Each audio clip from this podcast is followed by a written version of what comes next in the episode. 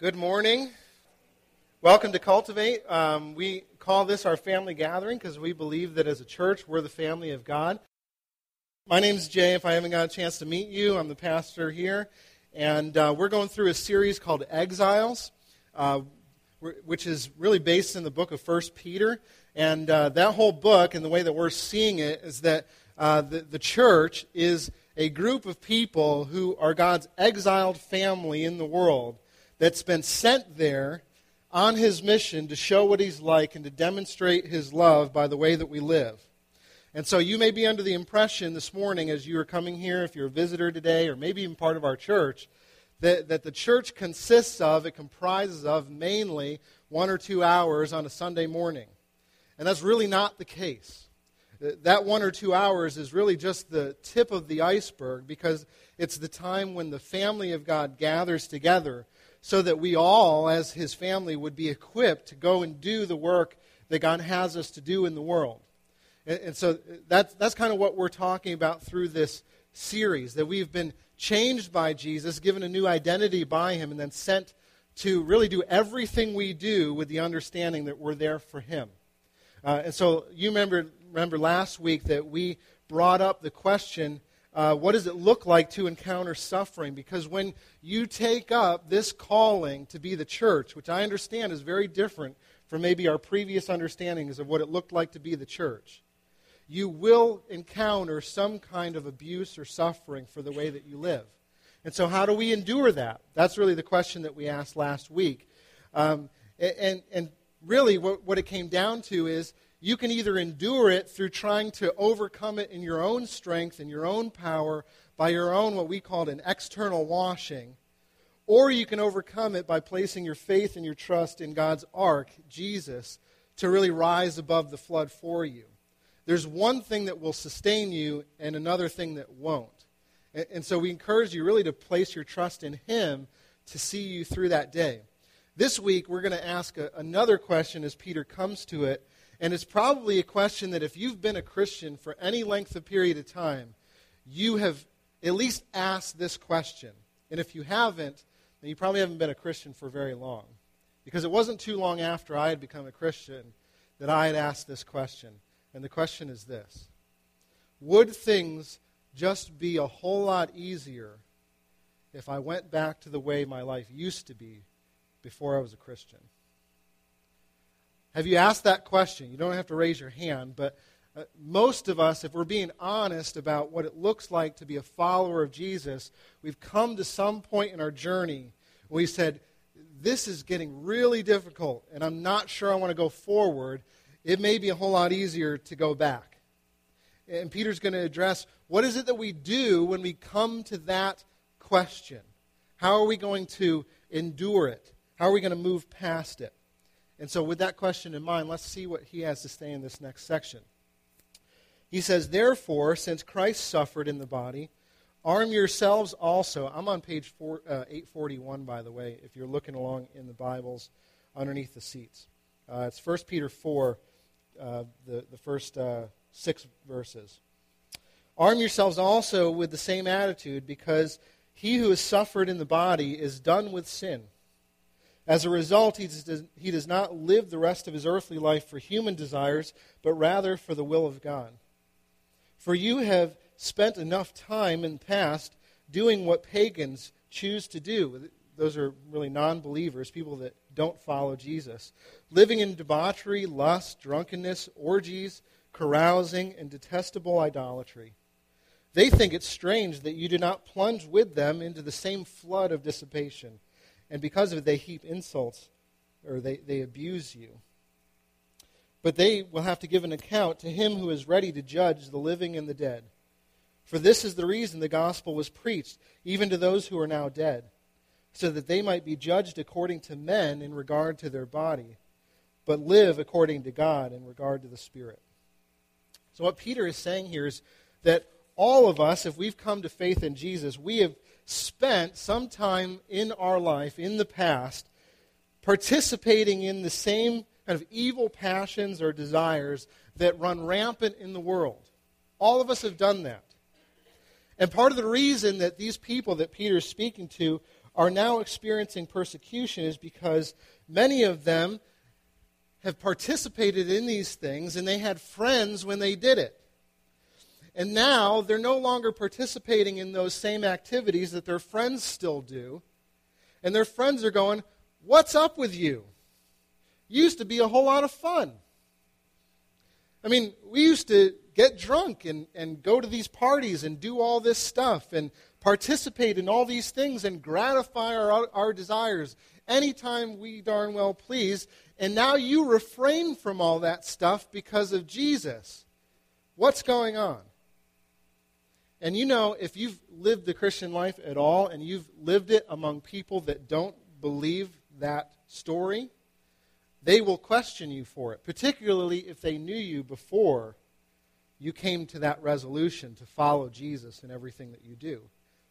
And if you hear that long enough, you will come to the conclusion, or at least ask the question, weren't things at least a little bit easier before I started to follow Jesus?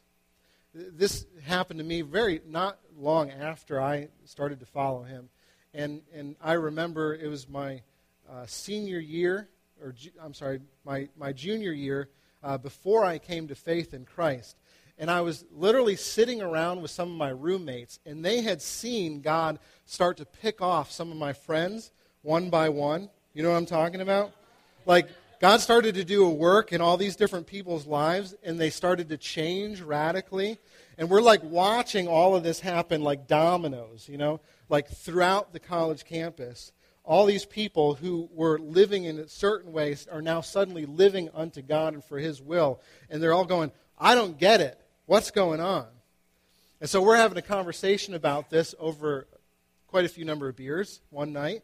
And um, and the, and and one of my friends turns to me and goes, "The same thing's going to happen to you. I know it." And I go, "Get out of here. That's never going to happen. I mean, I'm not going to change. I, I like my life the way it is. I mean, things are going to be fine. Don't worry about it." And then sure enough, six months later, God broke into my heart and completely changed me from the inside out. And the, the hopelessness and the desperation that I felt in trying to search after the opinions of other people, suddenly I knew that I had his acceptance and approval, and I wasn't searching for those things anymore. And God released my heart in a whole new way that I had never known before. And I thought, I cannot help but worship and give my life to Jesus, who has saved me and done all this for me. I mean, God sent his son in my place. How could I not give my life to a God who's done such gracious work on my behalf? And my life started to change. And you know what? One of the first things happened after my my life started to change? I, I wanted to hide from all those friends that I had made that declaration to that I would not change, right? And so suddenly I'd come back to the apartment and they'd be like, "Hey, what's up?" I'm like, "Hey, I'll be in my room. Yeah. Going to study my Bible." I didn't want them to see the change, because I thought that if they saw the change, and eventually they did, they'd go, "I knew it. I knew it. You're just like the rest of them." In a sense, that was true. And so I lived in this dichotomy for a while where I, where I knew that God had changed me and there was no going back. And yet I thought to myself, I, I, I don't want to press forward in that change because of what it'll say about me to my friends. Have you ever been there? God understands what that's like. He's actually written us a letter to let us know how to deal with that situation, because all of us have gotten to that point where we've asked ourselves that question.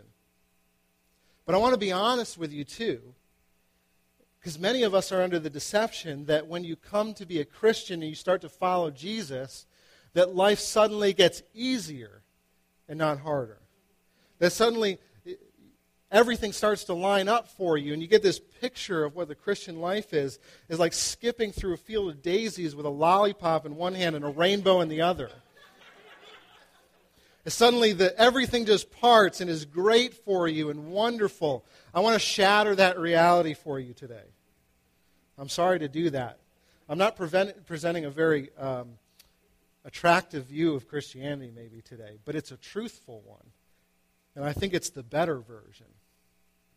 Because many of us, we, we come to Christian Christianity, we come to Jesus thinking that he's going to take away all of our pains and all of our troubles and all the things that, that keep us down. And that's not the reality. The reality is you come to Jesus because you need him to live. He does not need you. You need him. And so we come to him acknowledging our need for him, and then we live our lives as though he's given us uh, just enough, and now we don't need him at all from that point forward. And that's not the truth. God actually brings us to him so that we would develop a dependency upon him, so that when he does bring those things into our life which we cannot handle, he's already given us the power source we need to overcome them. That preaches, right? That's good news, yes? It should be. And so God, you, you may be here this morning and life may be going fine, and that's great. But I want to be real with you and say that God may be using today as an opportunity to prepare you for what may be coming in a week or in a month or in a year. And I don't say that to scare you. I say that because how good and how gracious is God that he might have you here today to prepare you in such a way that when you go through that trial and you're tempted to look back, that you would say to him, you declare to everyone around you, God has given me the power to overcome this because of his grace. That you might be a testimony to his work in your life when you go through something like that. God may be doing that for you today. And people who follow Jesus, the truth is, often have a harder life than they did before. But it's the best life there is. It really is. Because now you get to live in such a way that you actually get in tune with who God created you to be. So when you face all that stuff, you can move through it with his power, not just yours. So what will keep you from turning back? We're going to talk about a couple things here. Hopefully we'll get to all three. Um, but the first one is this. There's an acknowledgement that everyone worships something.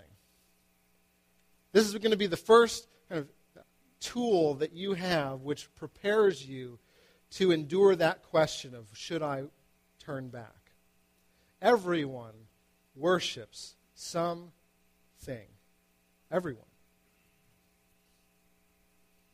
Peter's saying that every human who's ever lived, this is a really profound statement. Think of the implications for this. He says that every human that's ever lived falls into one of two camps. I mean, think of that. That's a blanket statement right there. Everyone falls into one of two camps.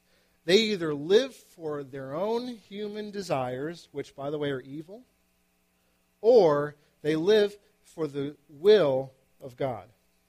Everyone. Another way to say that would be to say everyone lives their life for something or someone. And so I'd like you to entertain this in your minds. What are you living your life for? What are you building your life upon? What is the center? What is the fulcrum of your life? What, is, what does it revolve around?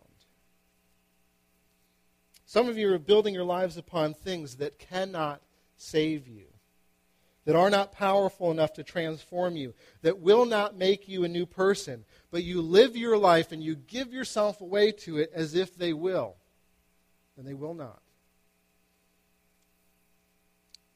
The funny thing is that God gives us good things in life because our hearts are, he loves us, right? And so he gives us good things in our lives because he's a good father and he provides for his children.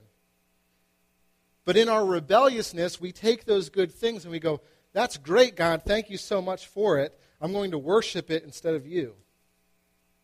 I'm going to use that to find my identity. I'm going to place it in my life as the ultimate thing in order to replace you and your presence in my life. And we make created things into the creator, and we worship it above God.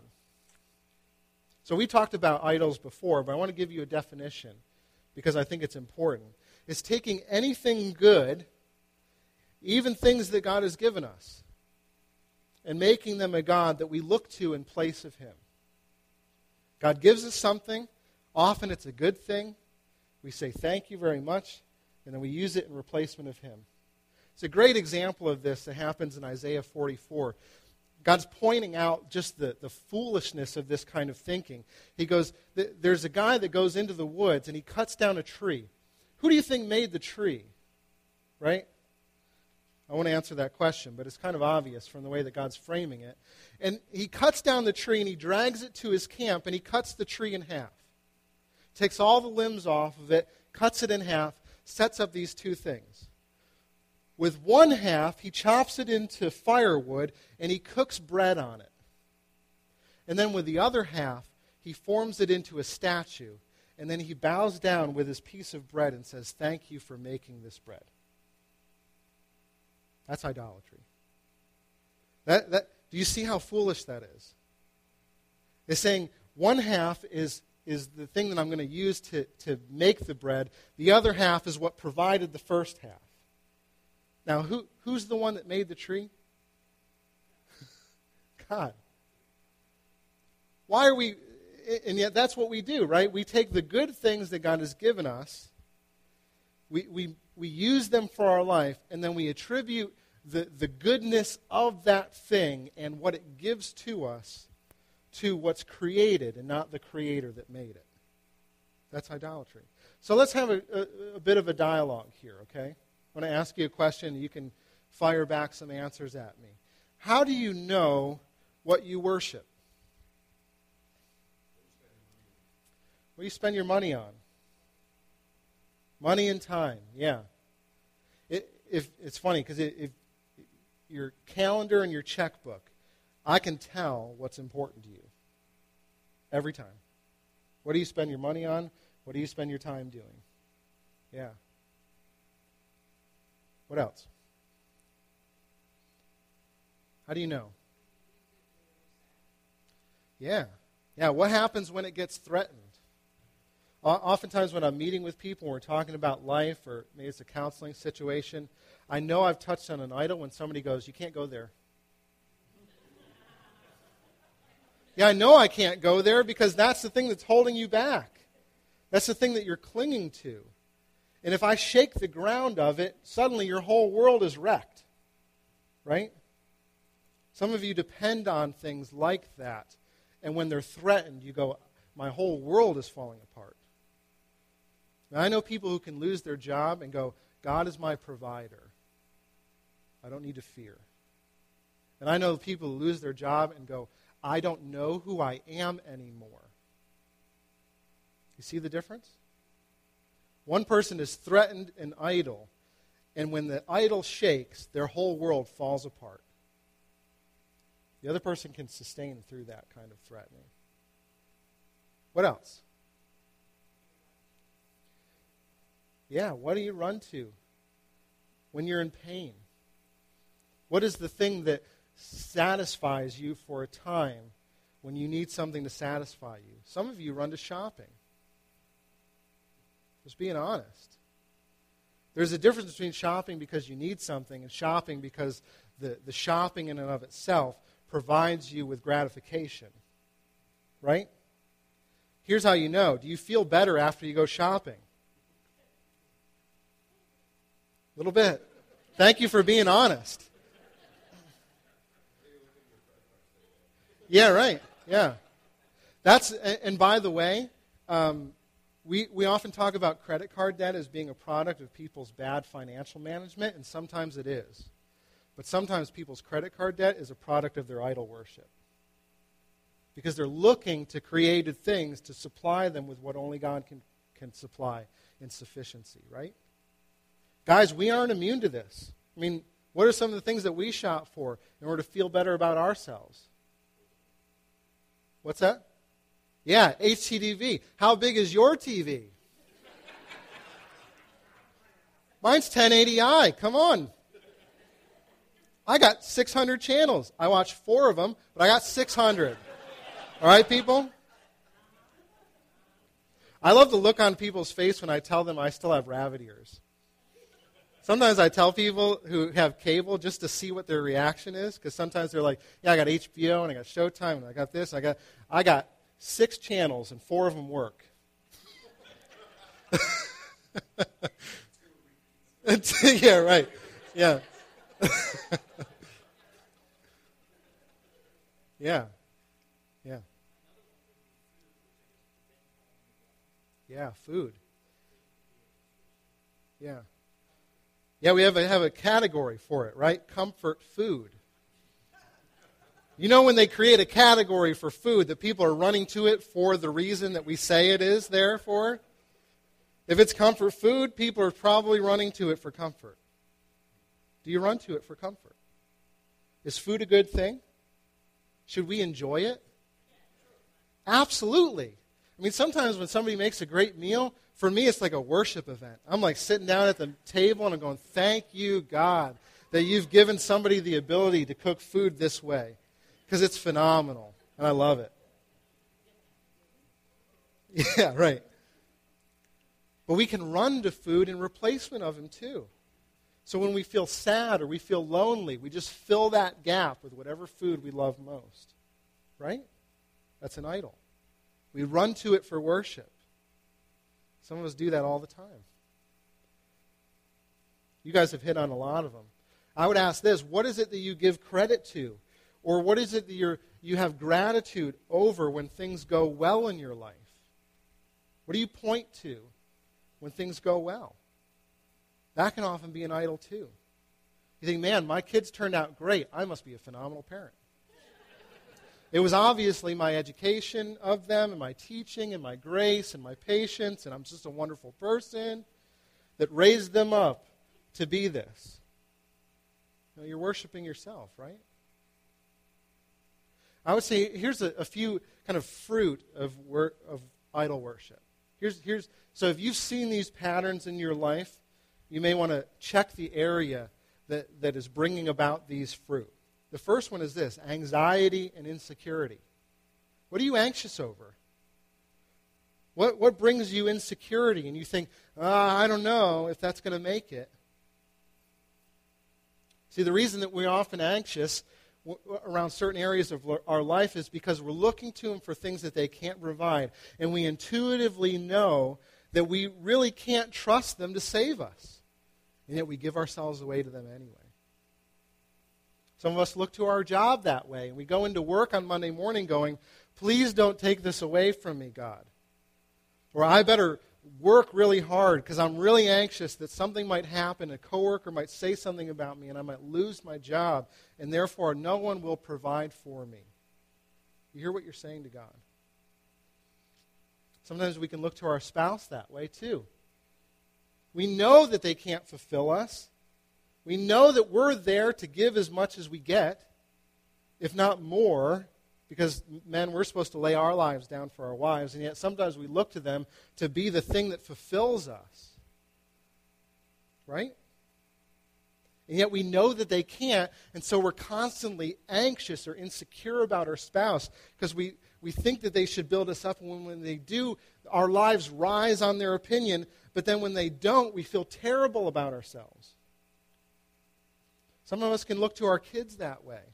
We think, if I just raise up the best kids who ever were, they get on every, you know, National Honor Society and every program and into the right colleges and off to the right places and the right job, then I will be a success. And every time they fail you, which they will, you go, oh, I don't know if my dream is going to come true, and we get anxious about it.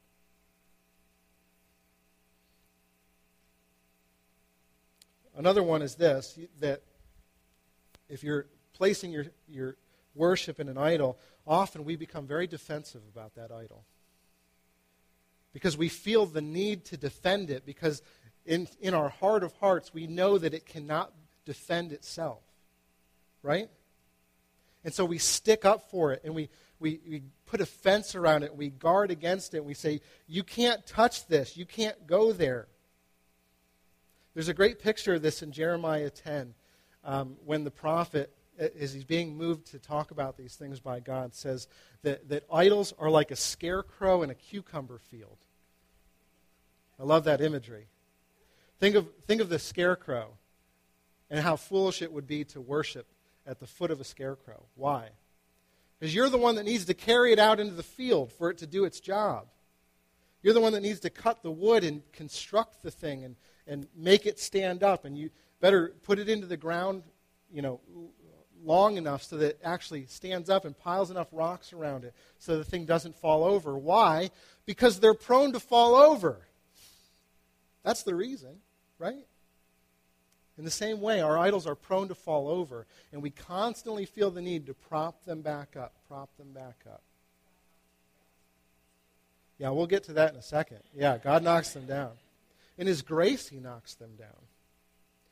So this leads Peter to talk, uh, to kind of use an illustration of what it looks like to worship these. Oh, I'm sorry, there's, there's another one that I wanted to hit on. If you constantly feel like you're a failure all the time, then chances are you're worshiping at the altar of an idol, because the idol will always say to you, I need more. I need more. And so give more of your time, give more of your resources, shop more here, because the more that you do, the better you'll feel. And every time you do, you feel good for a time, and then after a while you go, I wouldn't wear that shirt. Or I've gone through every channel on the television, and none of them are satisfying me. Gosh, I feel like a failure. Maybe I need a bigger T V with more channels and higher definition, right? Do you feel like a failure? Sometimes we, there are times when we're living up to an image that we think that our parents expect of us. And we can be controlled by that idol long after they're gone, by the way. And you can live your life thinking, this is what my father would want of me, because I long, I need, I have never heard him say, well done, I'm proud of you. And so we try to live up to this expectation that will never satisfy us, and we constantly feel like a failure because it's always there, it's always pressing on us, and we go, I can't get out from underneath this thing, it's crushing me.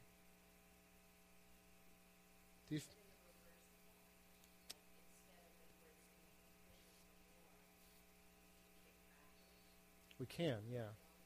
Yeah. I want you to feel the weight of this for a time, because we're going to release that weight in a moment.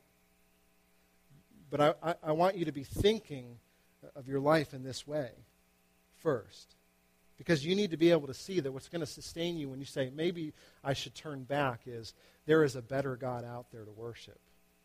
That's the only thing that will keep you from turning back. So, Um, Peter says this, for you spent enough time in the past doing what pagans choose to do, living in debauchery, lust, drunkenness, orgies, carousing, and detestable idolatry. They think it strange that you do not plunge with them into the same flood of dissipation, and they heap abuse on you. What he's saying basically is this.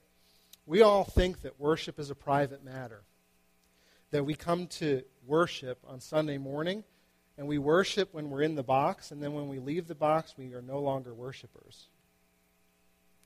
And Peter's saying, no, no, no, you don't understand. You worship all the time. And your worship always affects the way that you live. Everything that you do, every interaction that you have, is all a product of your worship. It always shows up. And that's why the, the, the second thing that we're going to look at is that our lives always reveal what we worship. They always do. Our lives are like a billboard that display what we place our worth in. So everything that we place our worth in, it shows up in our life, and it's like a billboard being dis- displayed above us. This is what I trust in. This is what I hope for. This is what I've placed my, my identity in.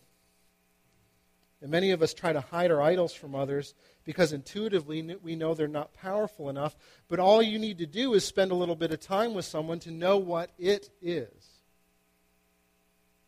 Many of you, you know what it is for your spouse, right? Because you spend a lot of time with them. And sometimes you don't want to tell them because, again, you'll, you'll aggravate an idol and they'll freak out on you.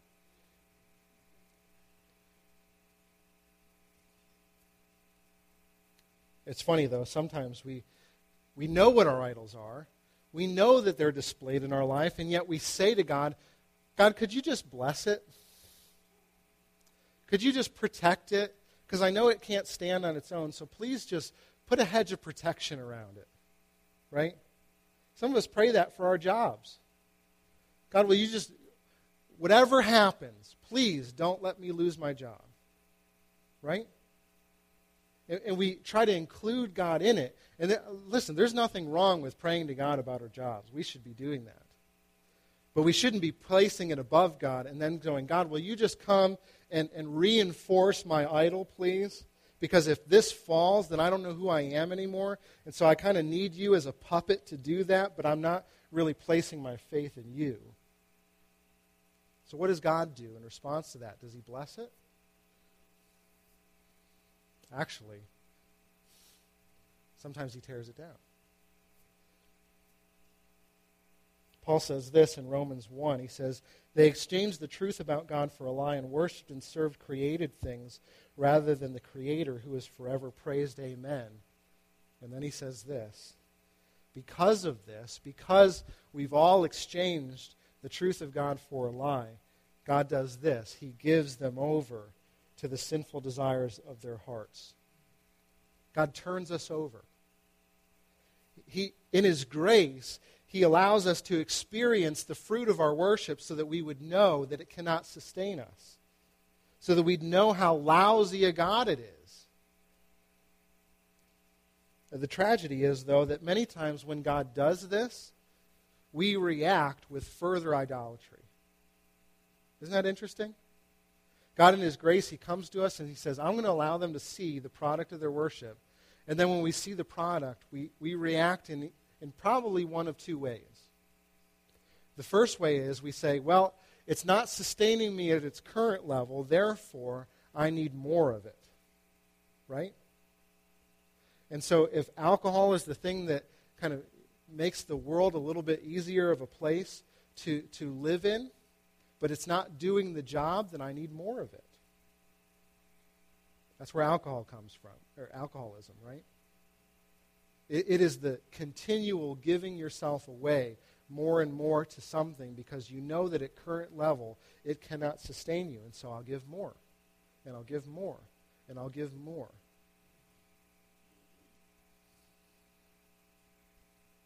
Some of us uh, look to sex in this way, to be perfectly honest with you. Is sex a good thing that God's given us to enjoy in marriage? Absolutely. But we take that very thing that God has done good for us and we say, that is the, that is the place where I feel most loved. That is the, the time when I feel most cherished. And so we run to it over and over again, and when our spouse can't sustain our need for it, we look elsewhere. Whether it's to a person or to a website, we give ourselves over and over and over again. Right?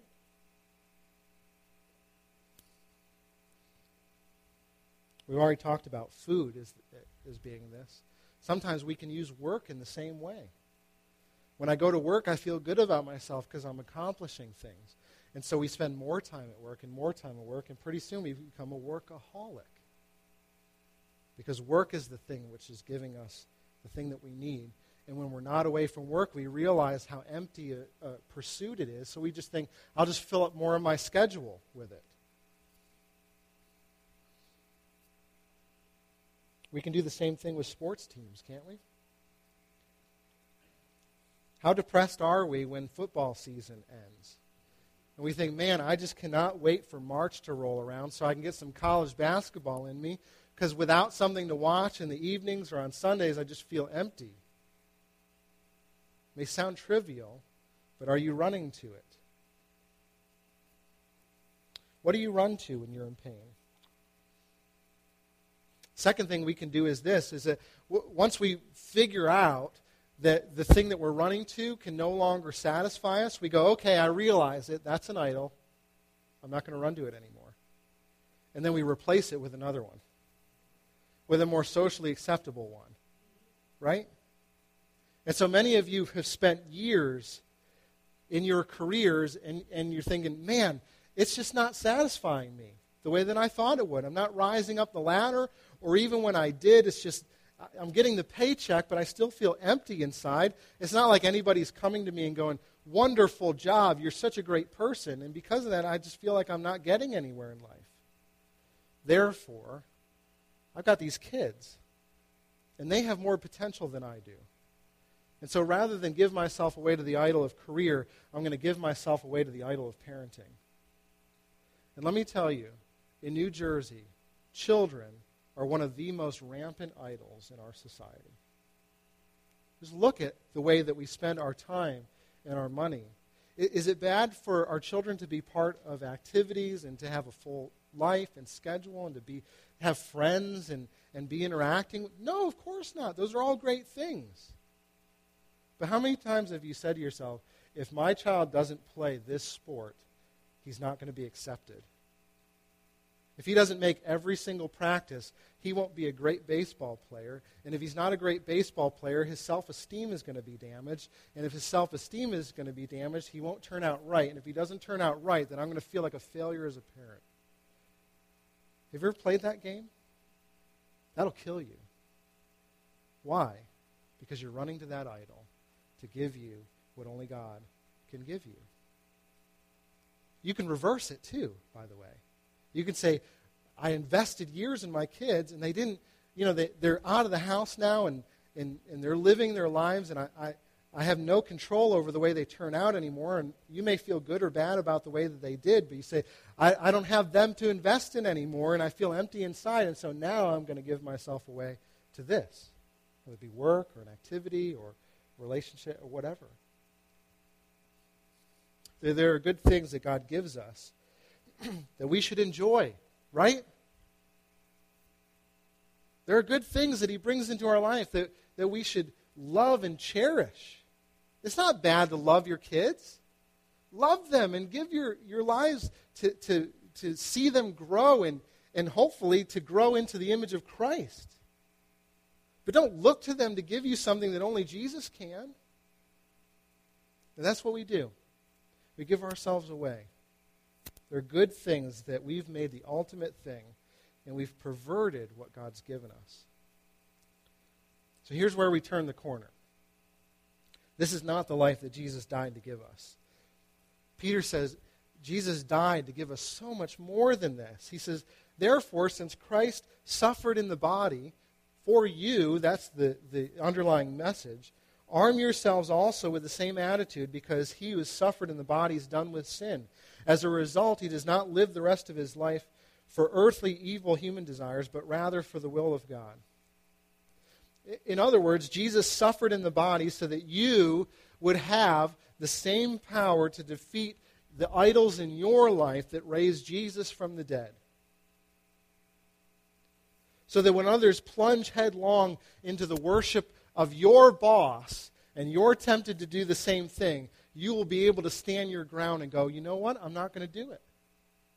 I don't need to do it because I will not worship him, because I don't need to worship him. I don't need to get his approval and his attaboy to feel good about myself. I've got it already.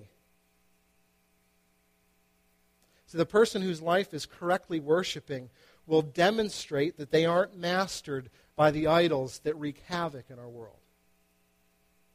There'll be a difference in the way that you live because of the person that you're worshiping.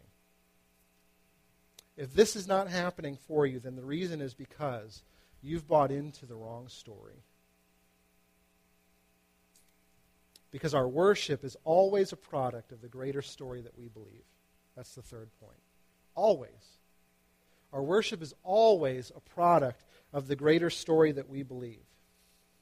So the only way that you can change your worship is to believe and to live in a different story. That's the only way. We need a new story. So what you worship is based on the story that you believe. And so what Peter does here at the very end of this passage that we're looking at is that he brings up the example of people who had previously died before the ones that he's talking to. And he's, in order to say their lives were informed by a different story. That's the reason that they were able to stand. They knew a different story. So let's see what that story is. But they will give an account to him who is ready to judge the living and the dead. For this reason, the gospel was preached even to those who are now dead, so that they might be judged according to men in regard to the body. In other words, people may say all kinds of bad things about them while they're on earth. And yet, they live according to God in regard to their spirit. There's a freedom there. There's a life there. There, he's saying there are men who lived who were judged harshly by humans because they didn't fall into the same desires but lived according to God and for his glory with his spirit in them doing the work. In other words, their lives revealed what they worshipped, right? So what is it that Peter says is the greater story which gives them the power to do this? What is it? What does he say? What story is it? Yeah, it's the gospel. The gospel is the only story that reprograms our life. And so he's saying we should be people who build everything upon that story.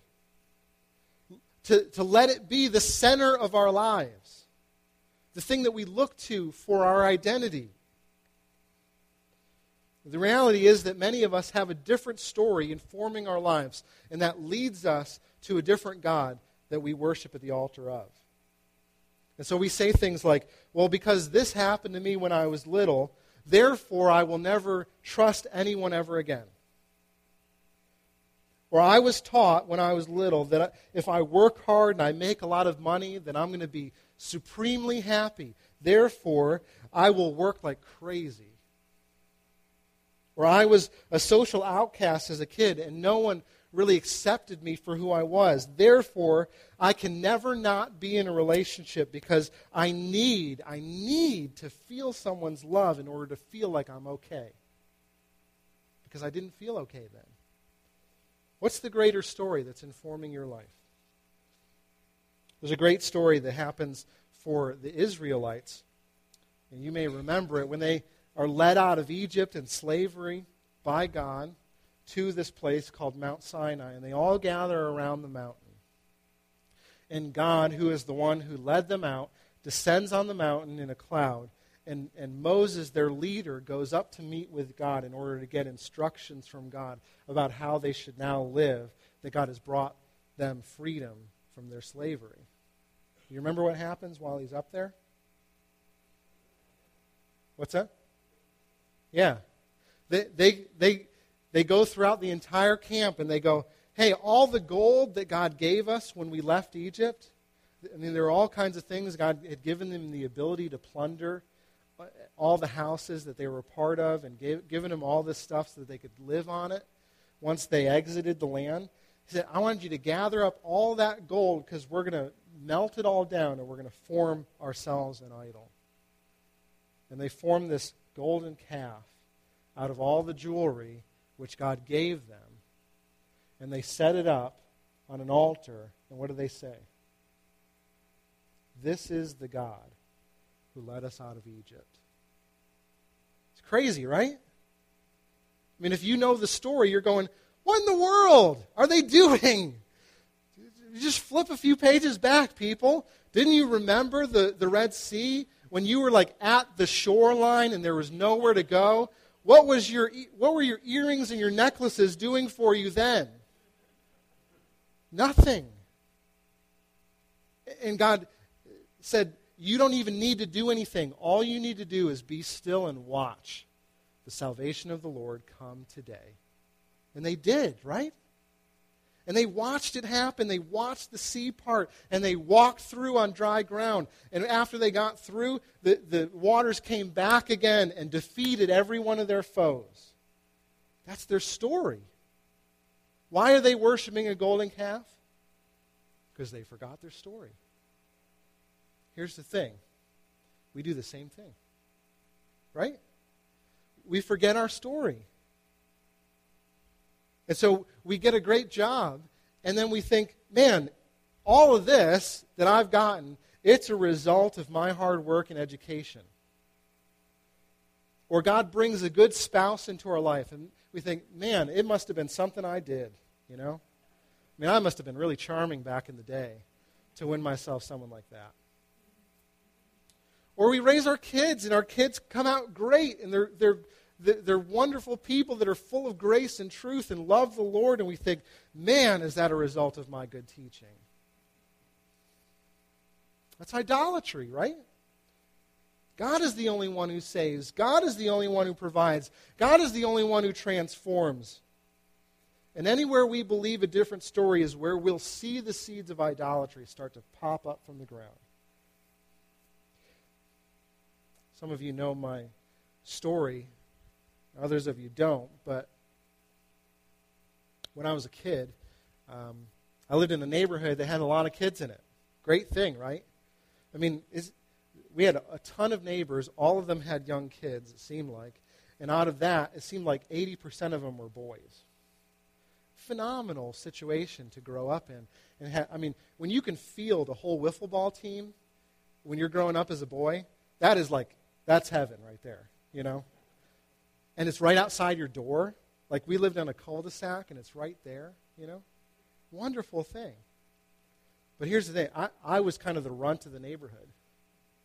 I was a, a couple years younger than just about everybody else and their families. And so what did I do?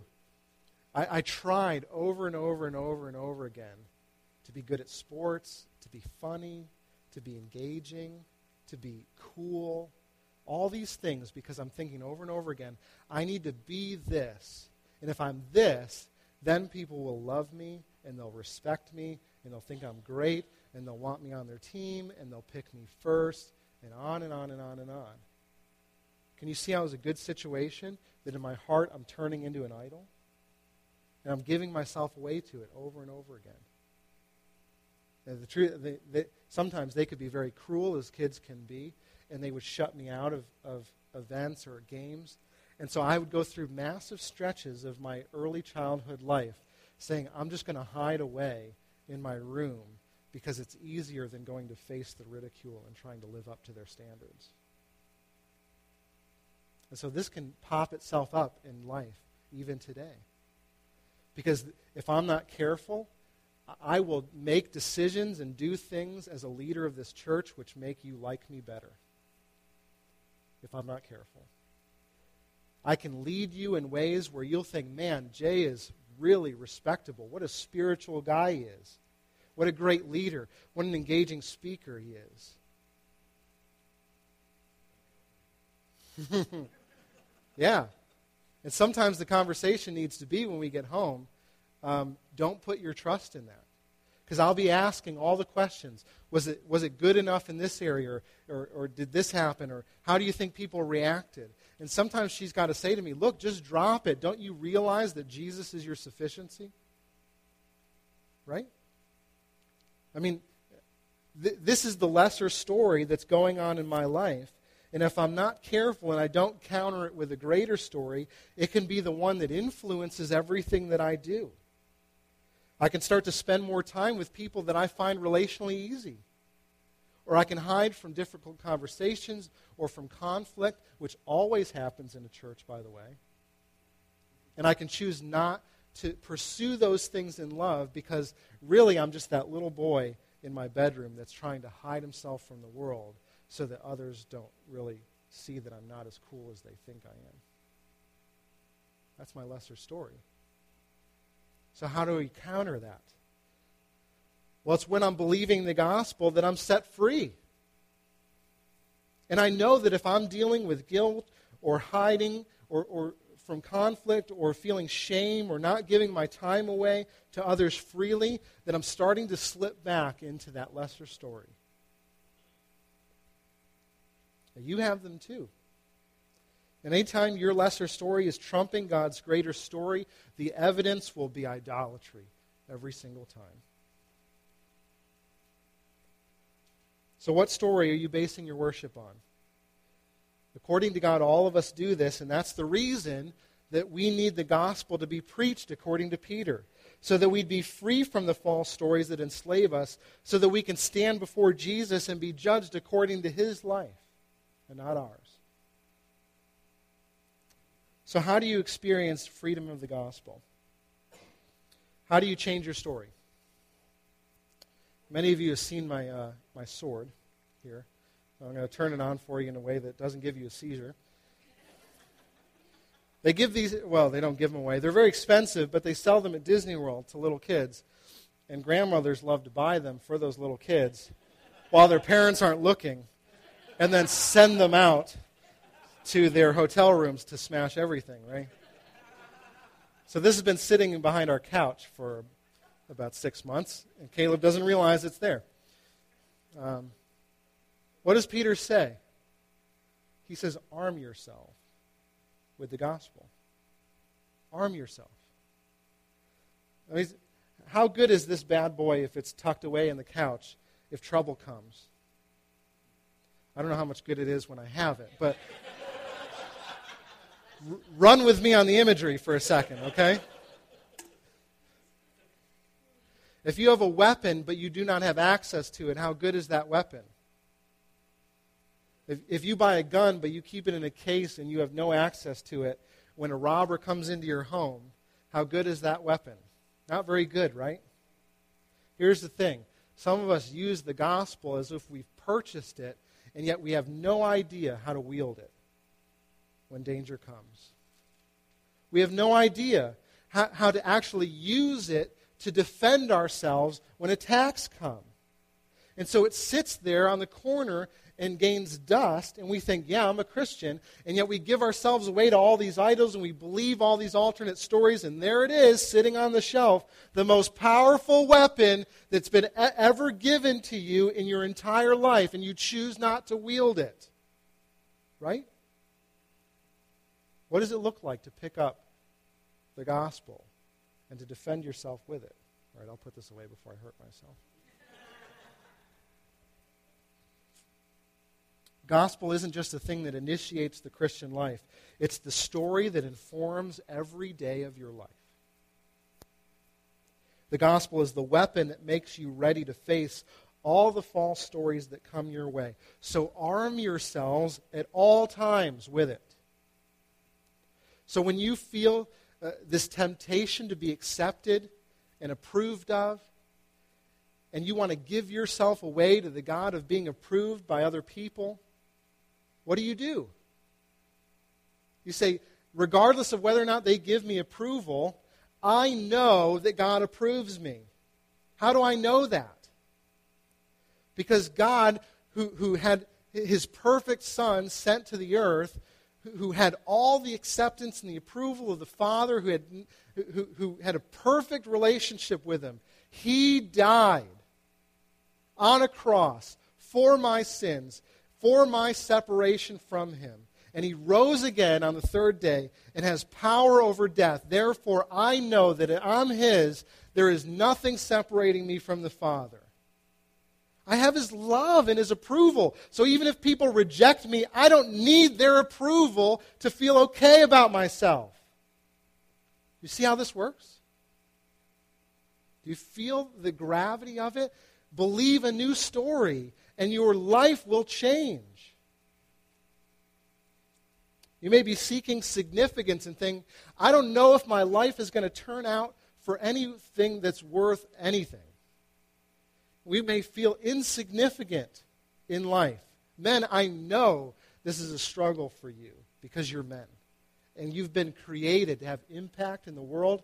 And sometimes you feel as though you don't know if you can see that impact, and so you become hopeless. How do we know we're significant? Because God gave the most significant person who had ever lived, Jesus Christ, the, the Lord, the King, the, the Lord of Lords and King of Kings, the Savior of the world, God incarnate, came and gave his life for you. Are you significant? In the eyes of the Father, you are more significant than you ever will realize. And so when you face times when you go, I don't know if I'm significant, you can speak that truth back into your life and go, I know that I am because of what Jesus has done for me. Some of you may be facing financial insecurity and you go, I don't know if we have any way out of this. And you're tempted to turn to the gods of debt and credit cards and say, this is going to be the thing which ransoms me from slavery and gets me across to the other side. What's the new story that we need to believe? That God, in the form of Christ, the richest person who ever lived, became poor, so that in him we, who were once poor, can become rich. And we are now the richest people who have ever lived. And God, who did not withhold from us his own Son, how will he not also, along with him, give us everything that we need? Your job is not your provider. God is. What if you walked in the reality of that story every single day? You'd walk into work and go, I'm here for God's purposes, not for my desires. I don't need this place to be okay. I am okay because of what he said I am, and I can now have an impact in my job because of who he's made me to be. What about if you're facing temptation to fall into sin, and you know that this has ruled over you time and time again, and you're tempted to give yourself away to it again? What's the story you need to believe? It's the same story, right? That God created you to, to live apart from sin, and he actually died for your sin so that you'd have power over sin. So what if you sat down at your computer and when you were tempted to go to that same website for the hundredth time, God reminded you through his Spirit that what you're about to do, Jesus already knew about, and he already died for it, to forgive you for what you're about to do. You say, well, yeah, if I remembered that, I probably wouldn't do it. That's the point. Right? What happens then when you fall and you feel shame and you go, man, I, I, I did that thing again? What's the story I need to believe? That God actually paid the price for the sin that you just committed, and you have nothing standing in the way of you coming back to his grace. It's there for you again, and you're loved and cherished because you're his son, not because of what you do. And so come back to him and run back to him with open arms, knowing that there's nothing that hinders you from him. You see? Do you see? Story is everything. If you know and you believe the story, you will wield that story in every situation. You say, I will not bow down to these alternate gods because I have a new God and a new story, and that informs who I am and how I live.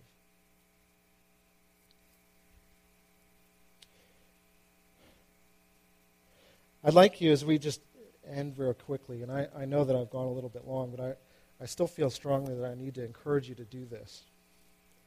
I want you to resolve to do th- two things in response to this message if, if the Spirit is prompting you to do so. And we're going to stand in a moment as a recognition that we're responding to him. Um, but the first thing is this. I want you to go to someone this week. And those of you that are in life groups, I'd like you to go and share your story, along with some of the idols that you think have been produced by that story. And some of you may know that story, and so you could kind of give the shorthand version of it. But I, I want you to be honest with your group about what are some of the things that you've used to replace God in your life. And please believe the gospel enough not to hide or to minimize those things. Sometimes we, you know, a lot of people say the biggest obstacle and part of, of a life group is that you need time to open up and to trust one another.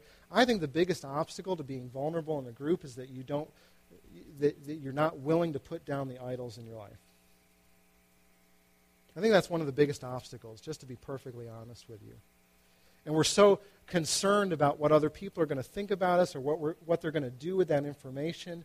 And so we think, I'm going to hold back, I'm going to hide, I'm going to minimize, I'm going to share surface level things. The Bible says to confess your sins one to another because that's the only way you're going to find freedom in it. Believe the gospel enough to know that you don't need to get the approval of your group members. Know that you have it in Jesus, and you want to be free from the things that are holding you back from him, and so share. And here's what I want you to do as, as life groups, okay? You who are in those groups and listening to people as they confess these things, don't just say, oh, that's too bad. I'll be praying for you on that one. Because that's what we do, right? We say, oh, man, I never struggle with that one, so... Uh, awkward, you know. What if you began to speak the story back into their life as God enables you to do so? Right? How much freedom would it bring to that person to hear the gospel applied to their hearts again? That's what we want, right? We want gospel-fluent people who are able to wield the sword of our story. And when we see a brother or sister believing a different story, we want to bring them back in and go, don't you realize you're living under a different banner? Would you do that in your groups for one another? The second thing is this. We're going to go to God in prayer. We're going to go to him in prayer. Um, Caleb, when he's, you know, he, he's my two and a half year old son, uh, when he would get into situations where he knew he, he couldn't help himself anymore, previously, like let's say six months, a year ago, he would just struggle at it and struggle at it and struggle at it. It's like he's got a, a toy and he's trying to get the top off and he just can't do it. And he's, ah, he's struggling at it. And, and he wouldn't come for help. No matter what he did, he just keep going at it and keep going at it. And so we'd have to go into him and go, hey, buddy, what's going on? You know, can can Daddy help you? And he'd go, uh, and he wasn't really good with his pronouns and that, so he'd go, I help you. I help you. And I've noticed one of the things that he's grown up and now, you know, becoming, uh, moving into, into you know, a larger kid at this point. Um, yeah, pronoun stage. When he gets to that point where he's stuck, what does he do? He walks into the kitchen rather than waiting for Dad to come to him. And he goes, Daddy, help me. I need your help. What if we did that same thing? What if, rather than sitting around, waiting around for something to change in our lives, what if we were the ones that got up off the floor and we went into the kitchen where our dad is, and we go, Dad, can you help me? And one of the signs that you're starting to overcome the idols in your life is that rather than running to the idol, you run to God in prayer because you know that he can sustain you. So I want to say this to you. If God is speaking to you this morning, if he's revealing something to you in terms of an idol in your life, would you would you codify, would you would you uh, make the, the, the stance to say, I, I'm going to do that this week. I'm going to talk to someone. I'm going to talk to God this morning because there's something in my heart I need to be released from. If that's you, will you stand with me and pray? Because I want to pray for you. But I think there is something unique in, in the standing that as we stand and we say, yes, this is something I need to help over, that, that it, it does something in our hearts when, when we decide to, to, to show it with our, our bodies. So would you stand with me if that's you, and I'll pray with you.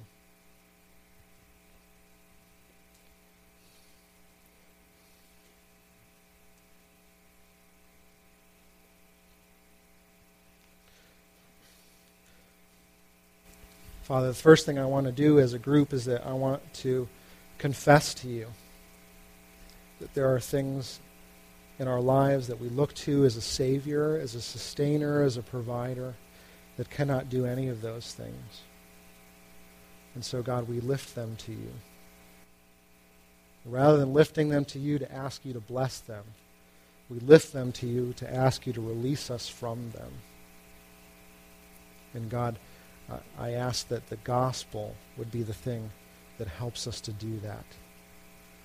I pray, Father, that our story as your family would f- bring us freedom, would bring us change, would bring us hope when we've had none. And so, Daddy, help us. as we stand together, come into our hearts and change us.